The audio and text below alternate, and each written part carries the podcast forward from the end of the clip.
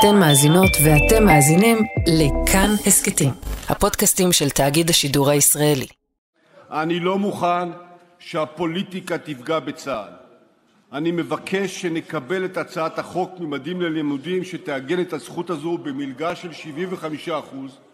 אני מבקש מכולם, קואליציה ואופוזיציה כאחד, להצביע בעד ההצעה הזאת שאני בתיאום ראש הממשלה ושר החוץ מבקש להדגיש שמצטרפת לשורה של מעשים טובים שאנחנו עושים לחיזוק חיילי צה"ל וחשיבות השירות.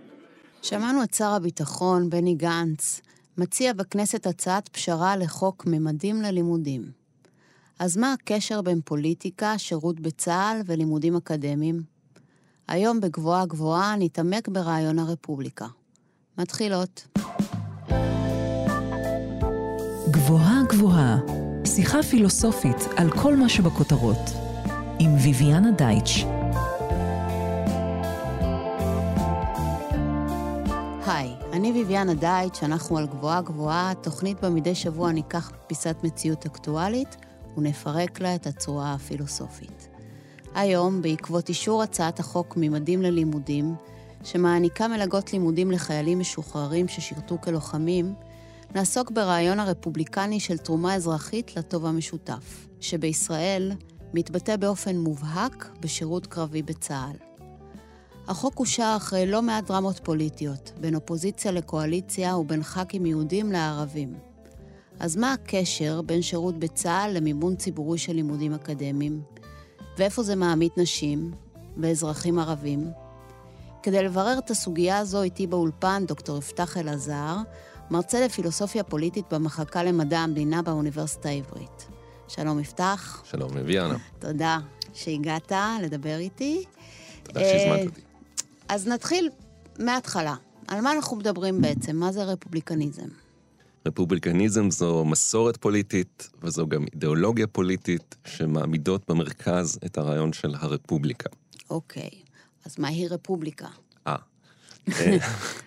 על זה לא קל לענות, זה מושג שיש לו היסטוריה ארוכה, והתכוונו לכל מיני דברים כשדיברו על רפובליקה, אבל אפשר להתחיל ברומא, שם המציאו את המונח.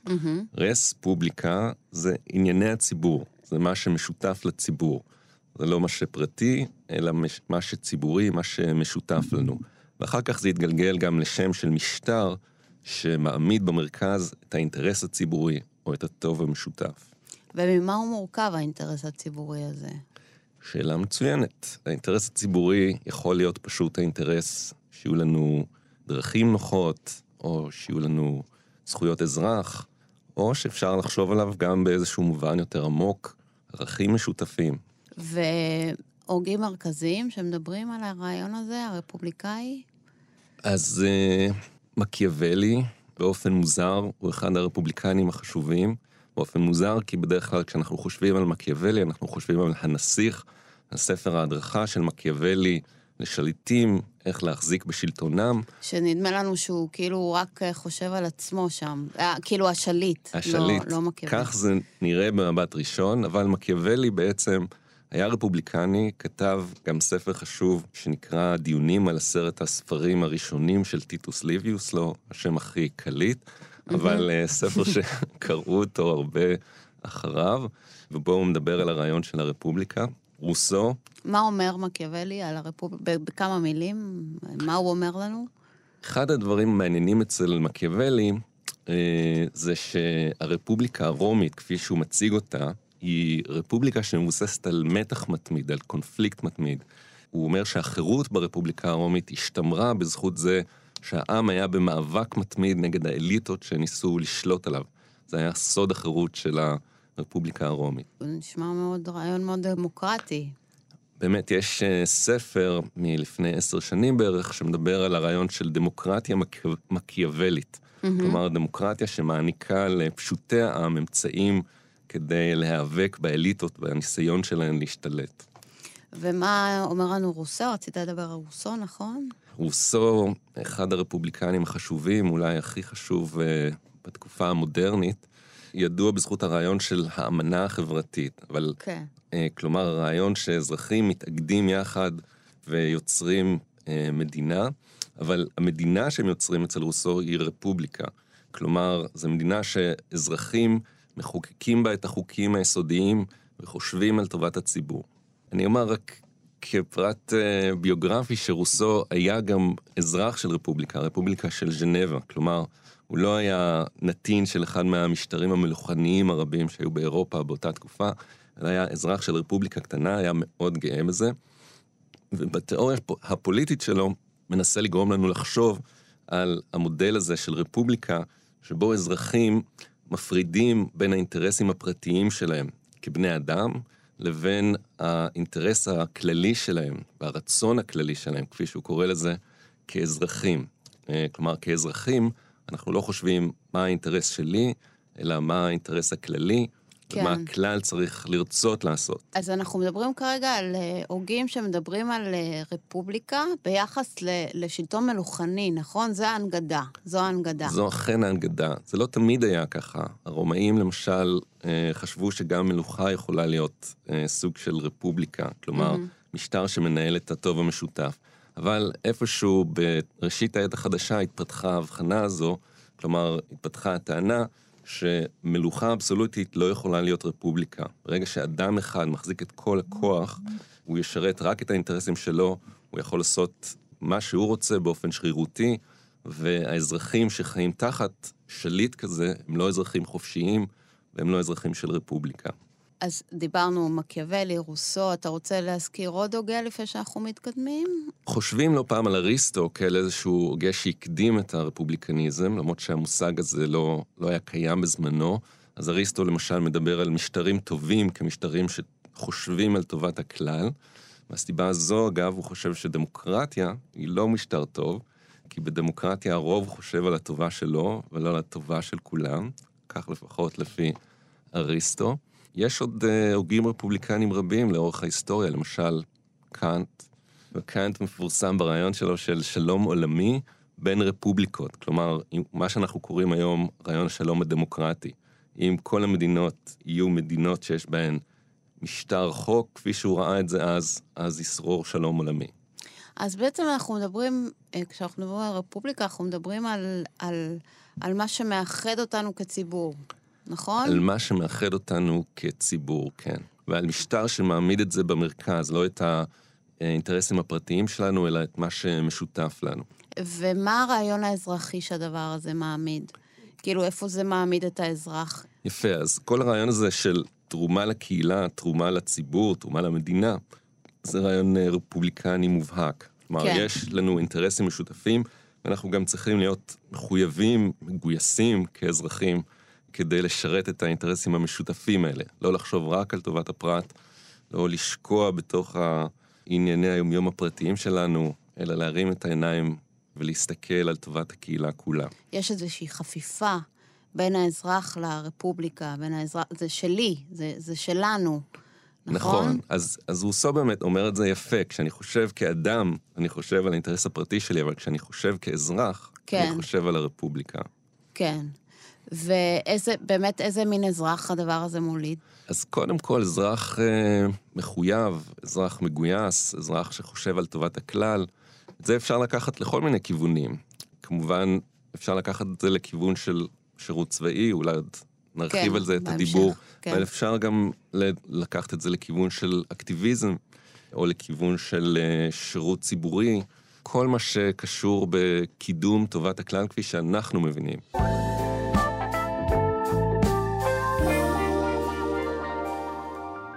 אני מניחה, אנחנו תח, בטח ניגע בזה, שיש כל מיני התפצלויות בחשיבה הרפובליקאית. הרבה גם, התפצלויות. הרבה. גם, גם בגלל מה שאמרת, שציבורים שונים יכולים לראות אה, מטרות שונות שרוצים לקדם, שהם ברפובליקניזם זה באמת אה, הטוב הכללי, נכון? מדברים על הטוב המשותף. כן. אז אה, יש איזושהי תרומה לטוב המשותף, ומאוד תלוי איזה טוב משותף מגדירים. אז כמובן, אפשר להתווכח מה, מה הטוב המשותף, כן. אם בכלל קיים טוב משותף.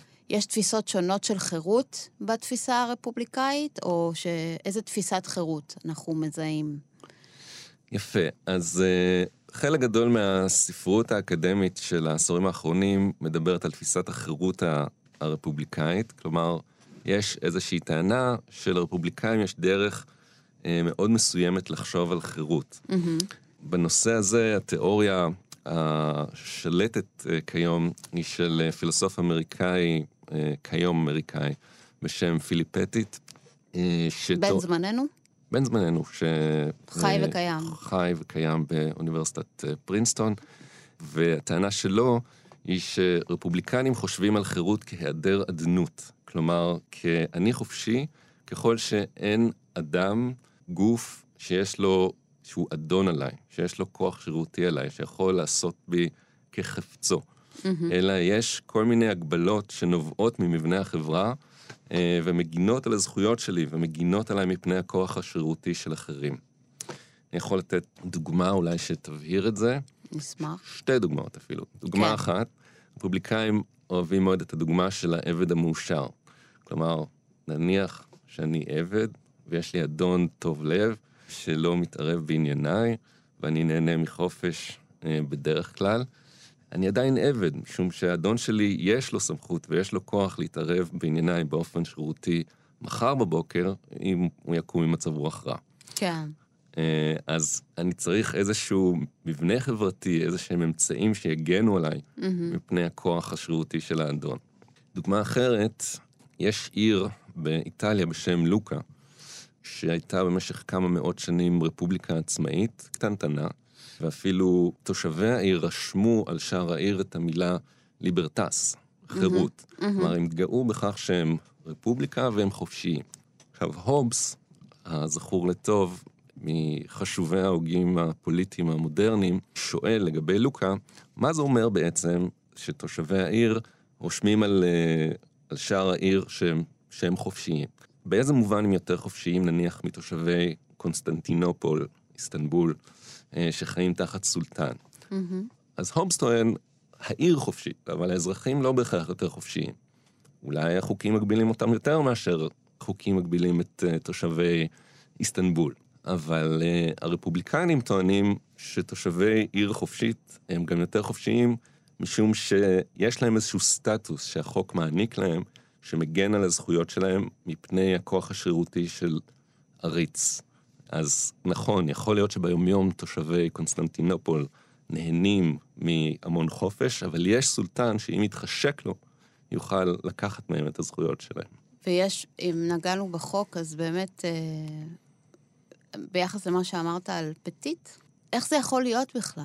כי הרי יש מדינה, יש אדון, נכון, הוא, הוא נבחר, אבל uh, הוא קיים. כאילו, איך, איך הוא בכלל אה, מיישר את ה... אז שאלה נפלאה, מדוע המדינה אינה אדון, שיש כן. לו כוח שרירותי עלינו? כן. אז תשובה אחת תהיה שככל שיש לך יכולת להשתתף, אז ככה המדינה היא פחות uh, אדון כלפייך.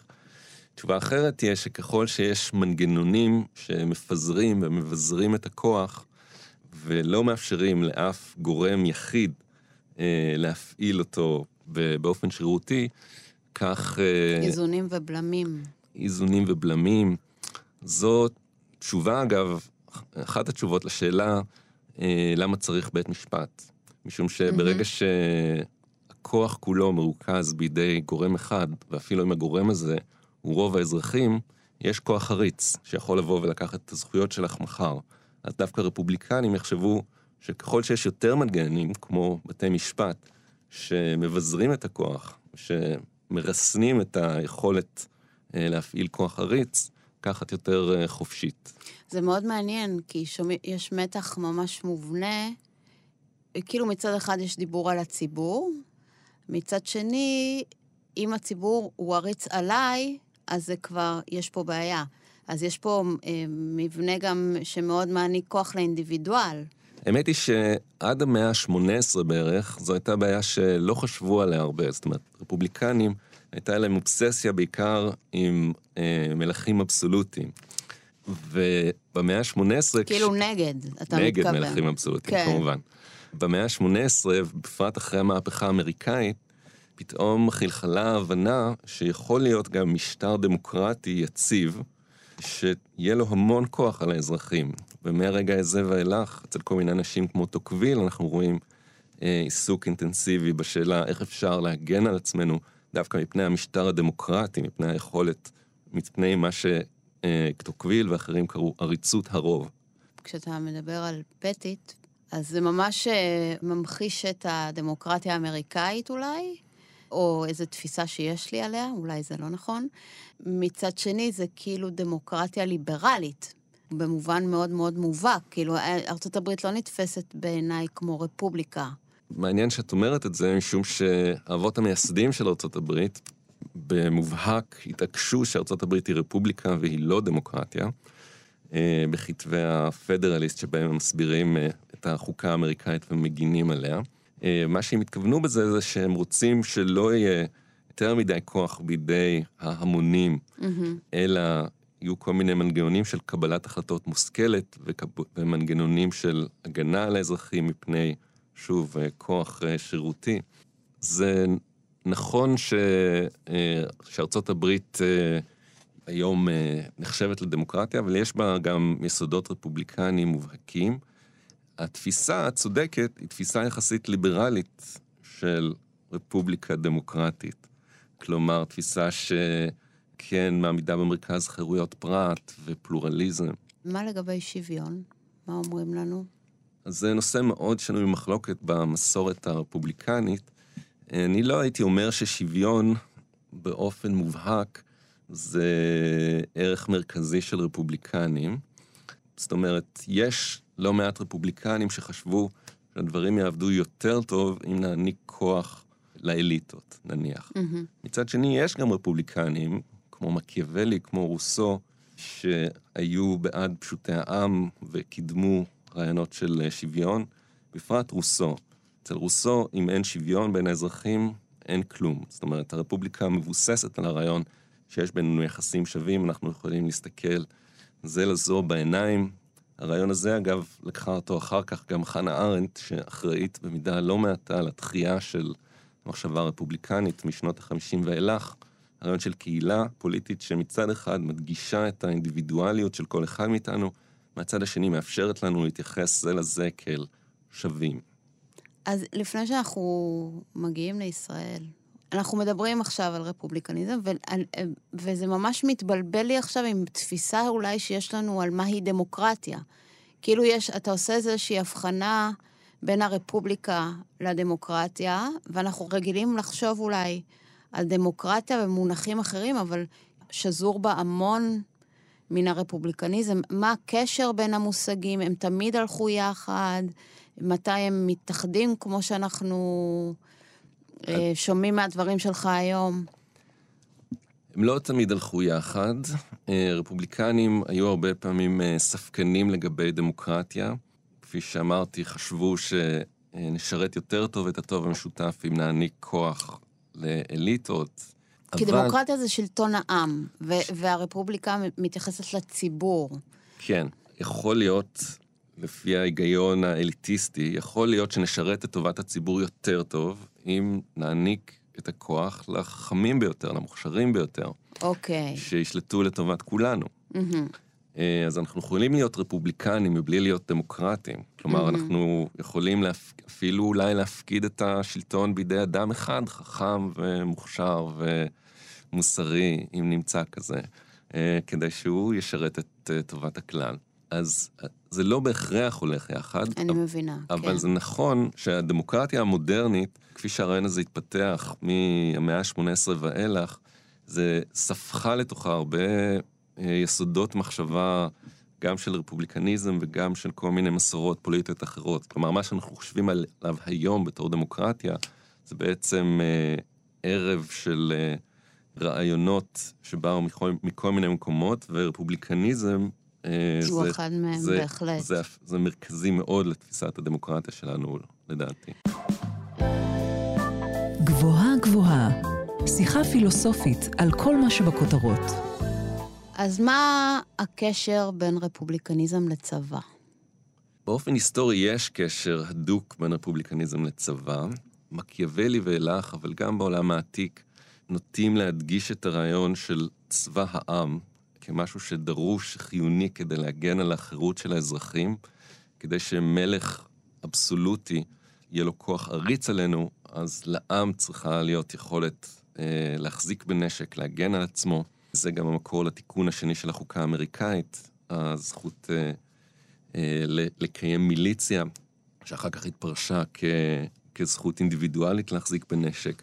אבל צבא חשוב לרפובליקנים גם מסיבה אחרת, והיא שאם מה שאנחנו מעמידים במרכז זה הרעיון של אזרחות טובה כהקרבה של האינטרס הפרטי למען האינטרס הכללי, אז שירות צבאי זו דוגמה קיצונית להקרבה כזו. כלומר, אנחנו הולכים, אה, שמים את כל החירויות שלנו בצד, אה, ויותר מזה, גם אולי מקריבים את החיים שלנו, הקורבן האולטימטיבי של האינטרס הפרטי למען, למען הציבור.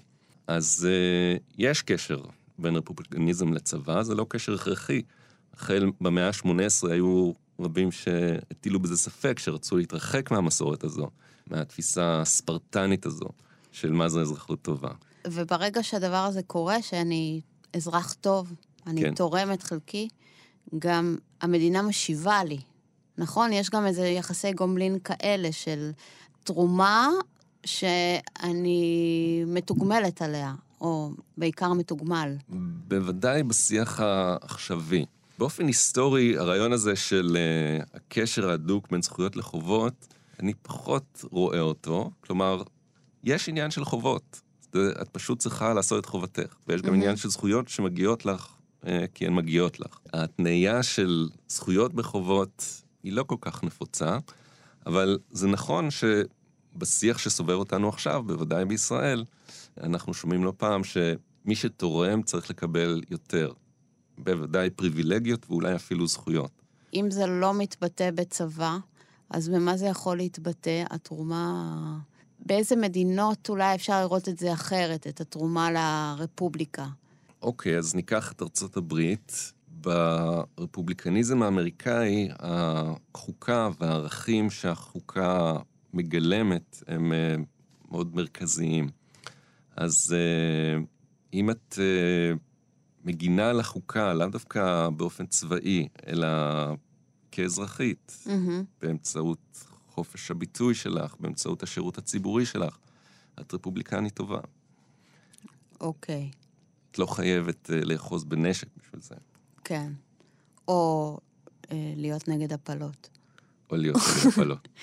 אז בוא נגיע לישראל. אנחנו חיים במשטר רפובליקני, או איך היית מגדיר, איך היית מסווג? יש סיבות טובות לחשוב על ישראל כעל רפובליקה.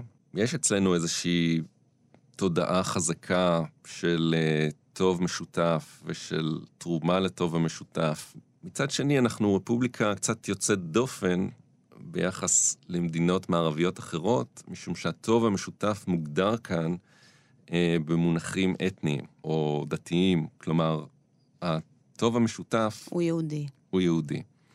אה, זאת טענה שטען אותה יפה בשנות ה-90 אה, יואב פלד מאוניברסיטת תל אביב. יש לו מאמר שבעברית אה, הגרסה שלו נקראת זרים באוטופיה. מדבר על הערבים אזרחי ישראל. כמין זרים באוטופיה היהודית, שהיא מין אוטופיה רפובליקנית של אזרחים שמגויסים, מחויבים, חלוציות, ממלכתיות. מה זה אומר מבחינה אזרחית? מה זה אומר אה, להיות אזרח? אז זו השאלה, זו, זו הדילמה שאני חושב שאנחנו מתמודדים איתה. איך אפשר להיות אזרחים טובים במדינת ישראל באופן שמכליל את כולם, אם אפשר? האם בהכרח להיות אזרחית טובה בישראל זה להיות ציונית, או שאת יכולה גם להיות לא יהודית ולא ציונית במדינת ישראל, ועדיין להיות אזרחית טובה. חושב שזה נושאים אה, שאנחנו מתמודדים ונמשיך להתמודד איתם. אין עליהם תשובה אחת. אין עליהם תשובה אחת, אבל כן יש איזשהו קונצנזוס, אני חושבת. קודם כל, ישראל היא מדינה יהודית, כן? זו פשוט עובדה. גם אם יש... בהגדרתה אה, החוקתית. בהגדרה, כן. אולי נתעכב טיפה על המורכבות ש... יואב פלד באותו מאמר אה, בשנות ה-90, של, של החלוקה הזאת בין אזרחות רפובליקנית לאזרחות ליברלית, בין אה, אזרחים יהודים לאזרחים אה, ערבים. כן, אז הטענה המעניינת של פלד הייתה שבישראל כולם נהנים פחות או יותר ממה שהוא כינה זכויות ליברליות, או אזרחות ליברלית. Mm-hmm. כלומר, איזשהו סל של זכויות פורמליות. לצורך העניין, נניח, אה, הזכות אה, שלא להיעצר בלי משפט. כמובן, אפשר להתווכח אם אין אה, הבחנות ואפליות גם במישור הפורמלי. אבל נניח לצורך הדיון שזה נכון. בכל זאת, בא ואומר אה, פלד, יש עוד רמה של אזרחות שבה האפליה היא הרבה יותר ברורה ובוטה. הרמה הזו היא מה שהוא מכנה הרמה הרפובליקנית. היכולת לתפקד כאזרחים שתורמים לטובת הכלל. כי ברגע שטובת הכלל מוגדרת במונחים של ציבור גדול מבין אזרחי ישראל, המדינה, שהוא ציבור יהודי, mm-hmm. וטובת הכלל מדמיינים אותה כטובתו של העם היהודי, mm-hmm. אז בהכרח, או כמעט בהכרח, זה מדיר חלק מהאוכלוסייה מאזרחות טובה, מהיכולת להיות אזרחים תורמים. במובן המלא, הלא פורמלי הזה. אני רוצה רגע שנחזור לדוגמה שהתחלנו איתה, של uh, מלגות לחיילים, לוחמים משוחררים, שגם משרתים במילואים. מצד אחד היא מובנת, כי באמת אה, אנשים תרמו והסתכנו, וזו תרומה משמעותית, מה שהאנשים האלה עושים. מצד שני, יש פה מראש איזשהו באמת פילוג, שרוב הנשים לא יכולות לקחת בו חלק, וגם כל האזרחים הערבים לא יכולים לקחת בו חלק, מלבד, אה, לא יודעת, הדרוזים.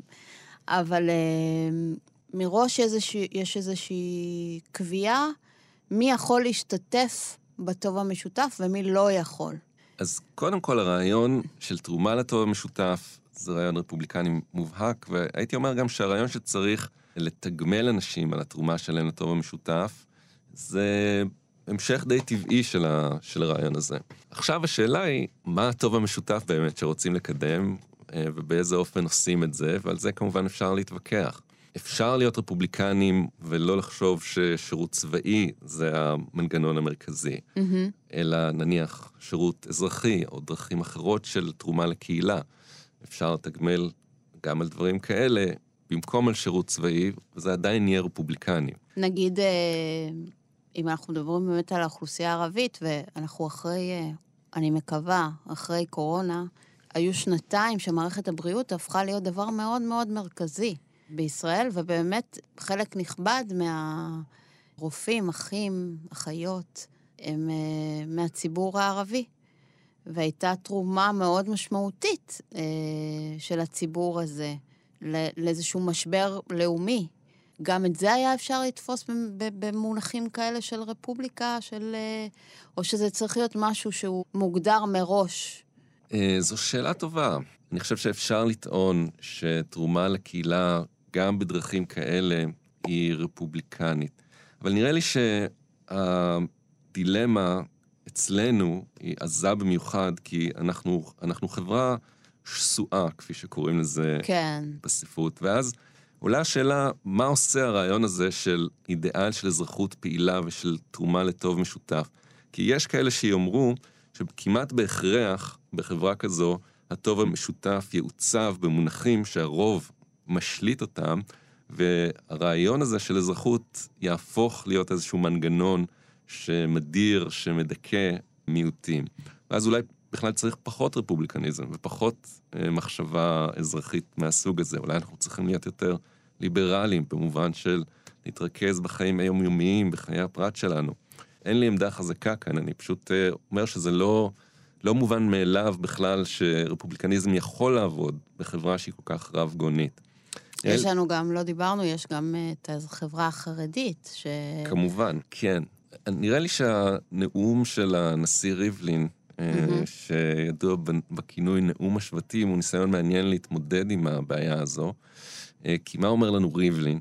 שאנחנו היינו רגילים לחשוב על ישראל כעל מדינה ששייכת לאיזושהי קבוצה, אבל בעצם המציאות הסוציולוגית שלנו כיום היא שיש כמה קבוצות שונות, שגם לומדות במערכות חינוך נפרדות, ויש להן כלי תקשורת נפרדים, ואנחנו צריכים להכיר במציאות הזו, ויחד עם זאת לחפש גם איזשהו אתוס אזרחי משותף. זה מה שהוא אומר שם. Mm-hmm. מין ברית כזו בין השבטים, אה, שגם תאפשר אזרחות שמתעלה מעל הזהות של כל אחת מהקבוצות הללו. איך עושים את זה בדיוק, זו כמובן שאלת מיליון, מיליון הדולר, אבל זה כיוון מחשבה מעניין. המחקר מתעסק בזה קצת? מה יכול להחליף? או באמת לקחת בחשבון את ההרכב הסוציולוגי של המדינה? המחקר מתעסק בזה קצת בהקשר של ישראל, אבל לא מספיק. והאמת שגם לא מתעסק בזה מספיק בכלל, כלומר, המחקר על רפובליקניזם. השאלות של זהות, הן לא היו עד עכשיו מאוד מרכזיות בכתיבה. נראה לי שישראל היא בדיוק המקרה שמדגים לנו כמה חשוב לחשוב על השאלות האלה. אני אומר יותר מזה, התשובה בסופו של דבר, לחקור זה חשוב, אבל התשובה בסופו של דבר לא תבוא ממחקר. כלומר, אם תהיה לנו יום אחד כאן אזרחות שהיא אזרחות מכלילה, שכולנו נוכל, אה, יהודים וערבים וחרדים וחילונים, להרגיש כאזרחים שיכולים להזדהות עם הטוב המשותף ולתרום לטוב המשותף, אז זה יבוא מזה שאנחנו היום נהיה אזרחים טובים ונחשוב על העתיד הזה ונמציא לנו איזשהו חזון משותף. אז uh, זו עבודה שצריכה לעשות uh, גם באקדמיה, אבל בפרט מחוצה לה.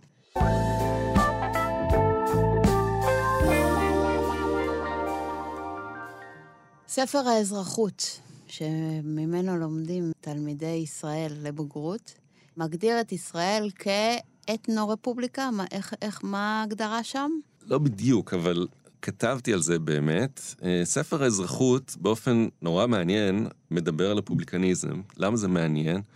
כי בשנות ה-70, ה-80, אף אחד כאן לא דיבר על ישראל כעל רפובליקה. Mm-hmm. פתאום בעשור או שניים האחרונים צמח אצלנו שיח על רפובליקניזם, בפרט, אני חושב, בימין ואפילו ב, בימין הדתי. והשיח הזה חלחל לתוך ספר האזרחות במהדורה האחרונה שלו מ-2016. זה מעניין להסתכל מה כותבים שם על, רפובליקניזם ואיך מדמיינים מה זה רפובליקניזם. אוקיי. Okay. ומה שכותבים שם זה שיש כמה מודלים אפשריים של דמוקרטיה.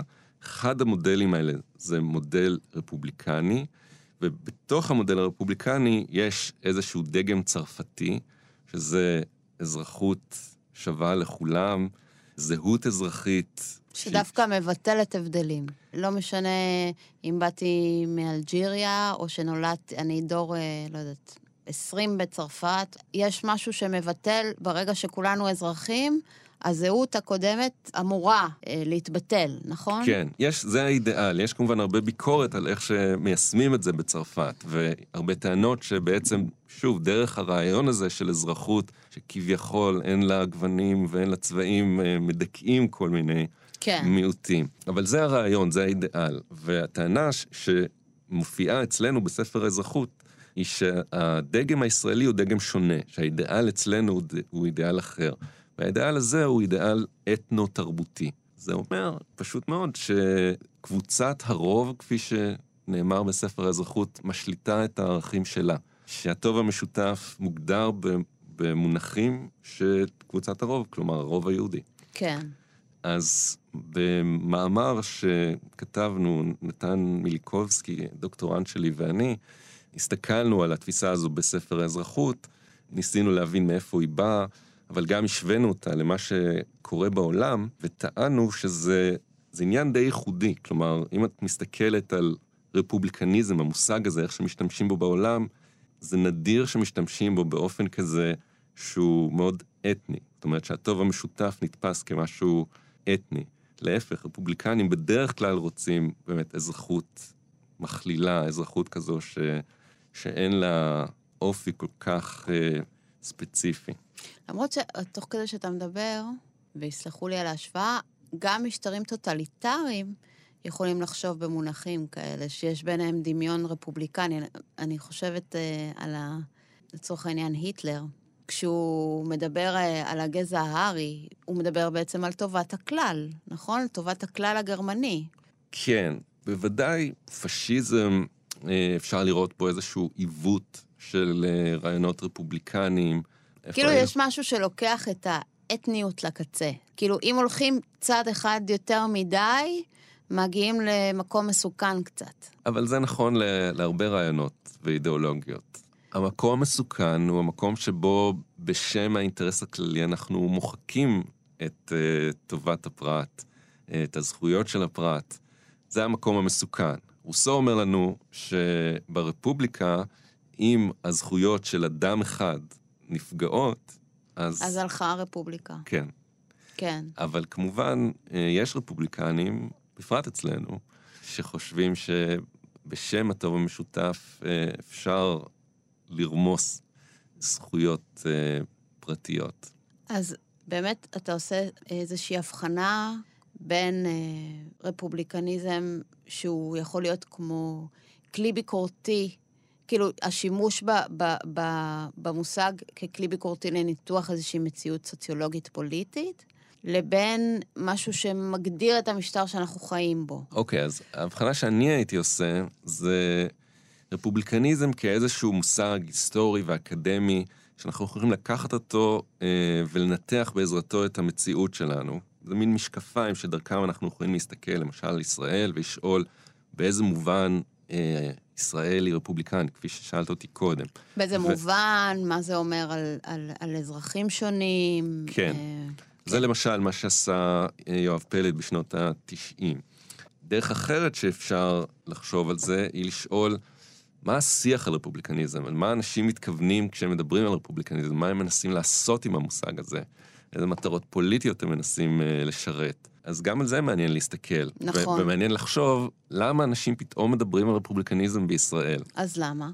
אני חושב שזה מושג שבעיקר הימין אצלנו אימץ אותו, בניסיון להמציא אלטרנטיבות לדמוקרטיה הליברלית. כלומר, לומר שיש כאן אה, עוד מסורות מחשבה שמדגישות פחות את זכויות הפרט ואת הפלורליזם, יותר את הקהילה, את טובת הכלל, את התרומה לקהילה. אז שוב, זה לא בהכרח אה, פרשנות מדויקת, אבל זו פרשנות אפשרית, שאפשר לגייס אותה למטרות לאומיות. ואני חושב שזה מה שקורה אצלנו. המאזינים שלנו לא רואים, אבל אה, יפתח יושב כאן עם חולצת אה, פופ-ארט של חנה ארנדט, שמגיעה לבקר אצלנו הרבה בפודקאסט, ונראה לי שהיא מציגה איזה תפיסה מורכבת, מעניינת כזאת, שמשלבת בין אה, רפובליקניזם לליברליות. אני לא בטוח שהיא הייתה אוהבת את זה, אבל אני חושב שזה נכון. מהבחינה הזו, שארנט עומדת על העניין של האינדיבידואליזם. מעניין שאפילו בתיאור שלה, של, של הפוליס היוונית, עיר המדינה היוונית, היא אומרת שהיוונים היה אצלהם אינדיבידואליזם קיצוני. היה אצלהם תחרות מתמדת להבליט את האישיות הייחודית שלהם באמצעות תרומה לכתוב המשותף. כלומר, זה לא שהטוב המשותף מוחק אותנו, אלא להפך, אני יכול להבליט את הייחודיות שלי באמצעות זה שאני בדרך שלי אתרום לטוב המשותף. זה מה שארנט אומרת. אז הרפובליקה, כפי שהיא תופסת אותה, כפי שהיא חושבת שהיא צריכה להיות, איזשהו מרחב שבו מצד אחד אנחנו אינדיבידואלים שיכולים ליזום ולחדש ולהיות מקוריים, ומהצד השני, מקום שבו אנחנו שווים, שבו אנחנו מתייחסים אה, זה לזו כאל שווים, והמעשים שלנו קונים משמעות מיוחדת דווקא כשהם נעשים בקרב אנשים שווים לנו. זה מה שהיא אומרת. אז באמת יש, אה, זה מאוד תלוי בתפיסת החירות מול שוויון של מי שחושב על הרפובליקה. אז נכון, ארנט היא אחת מאלה שחושבות שאי אפשר לנתק בין החירות לשוויון ברפובליקה. כלומר, שאנחנו יכולים להיות חופשיים באמת רק בקרב השווים לנו, ולא בחברה שיש בה היררכיות. אין על זה קונצנזוס. אחווה, מה עם אחווה? לא דיברנו על אחווה. לא דיברנו על אחווה, נכון. זה נושא שכתבו עליו קצת ולא כתבו עליו מספיק בהקשר של רפובליקניזם.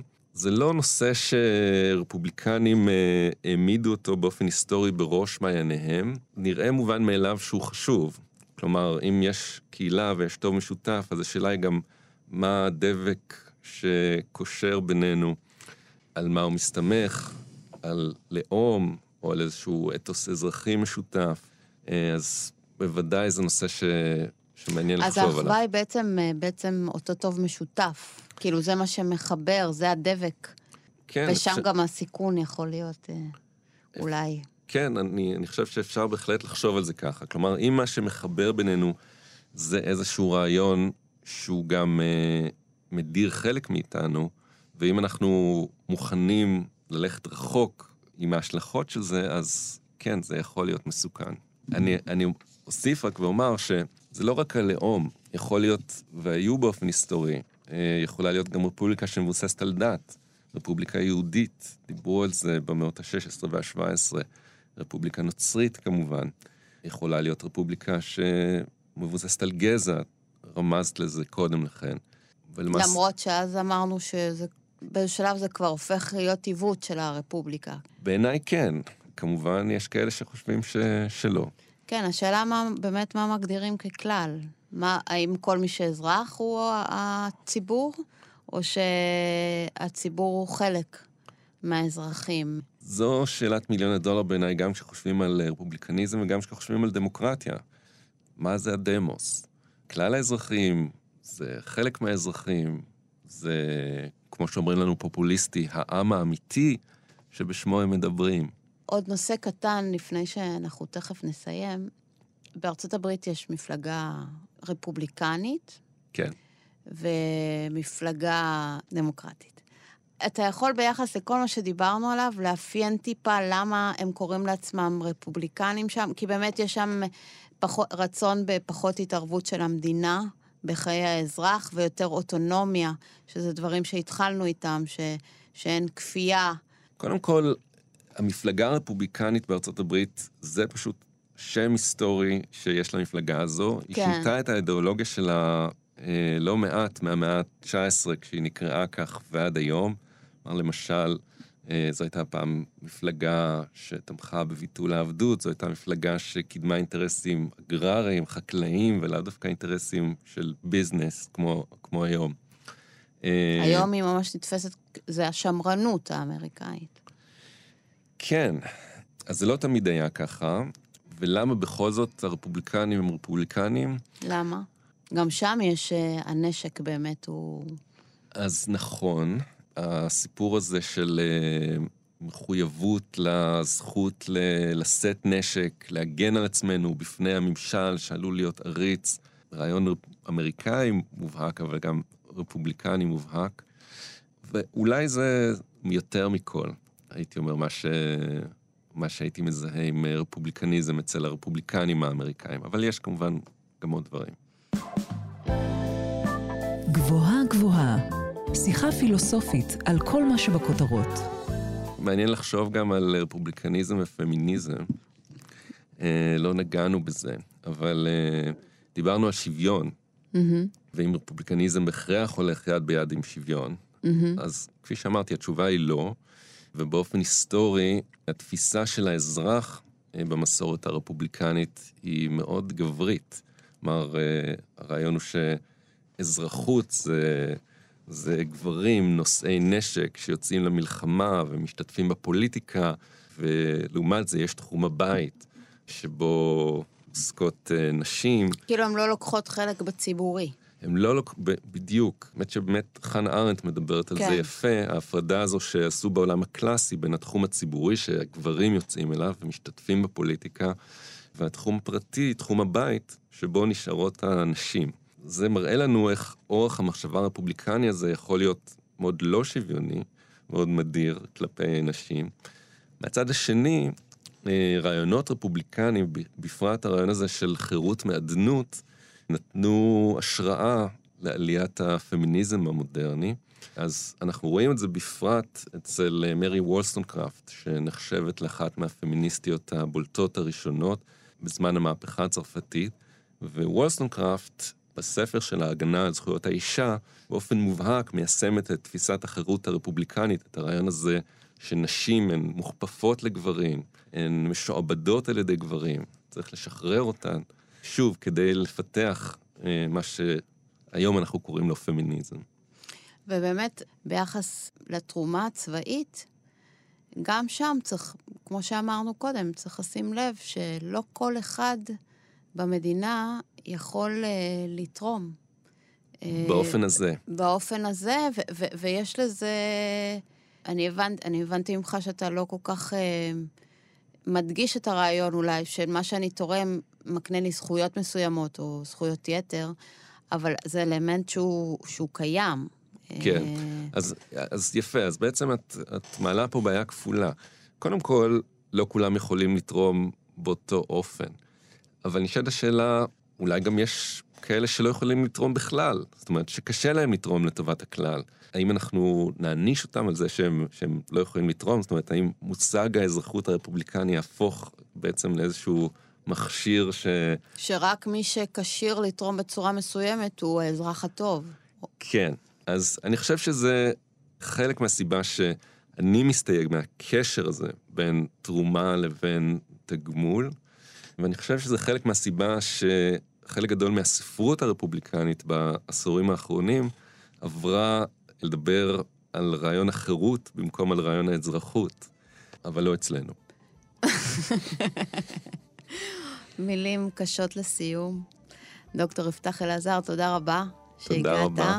תודה רבה לך על השיחה הזו. אני ביביאנה דייטש, תודה גם לשרון לרנר, טכנאי השידור שלנו כאן באולפן. את כל הפרקים של גבוהה גבוהה אפשר לשמוע ביישומון או באתר של כאן, או בכל אפליקציה שבה אתן נוהגות ונוהגים להאזין להסכתים. אני מקווה שנהניתם והחכמתן. תודה רבה, אנחנו נשתמע במחשבה הבאה.